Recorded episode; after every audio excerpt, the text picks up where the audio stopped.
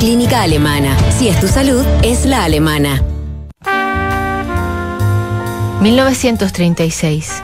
La revista Billboard publica el primer ranking de los mayores éxitos musicales. Nace Mario Vargas Llosa, muere Rudyard Kipling, sufre España entera por el comienzo de una guerra civil que durará tres años, que costará la vida a miles y también separará a jóvenes amantes, incluso a los más atrevidos y empecinados como el poeta granadino Federico García Lorca, que le escribe al muchacho de 19 años con quien planeaba fugarse a México, Juan Ramírez de Lucas.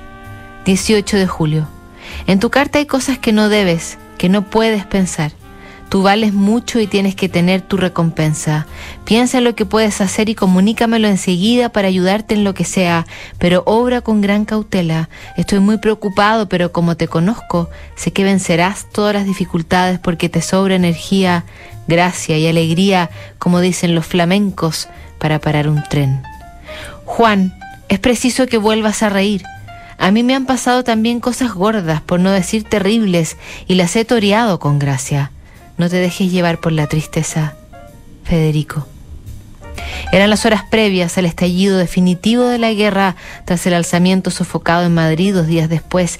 No hay vuelta atrás. Las comunicaciones se interrumpen entre Granada y Albacete, una en manos de los alzados donde se refugiaba García Lorca, la otra era leal a la República hasta donde había regresado Juan. Un mes más tarde, el 18 de agosto, Federico García Lorca es asesinado. El muchacho decide ocultar para siempre lo que han tenido y planeado con el poeta. 70 años pasan hasta que el ya no tan rubio ni tan joven muere en 2010.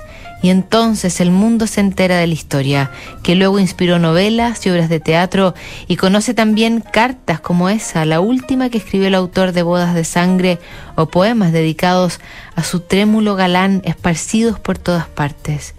Uno de 1935 apareció en el revés de una factura a nombre de la Academia Orat de Madrid, donde asistía Juan, comienza diciendo, Aquel rubio de Albacete vino madre y me miró, no lo pude mirar yo.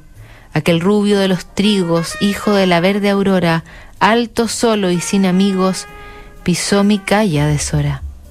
Escrito casi como al pasar, muy revelador de la emoción que sintió García Lorca por ese que sería al final su último amor.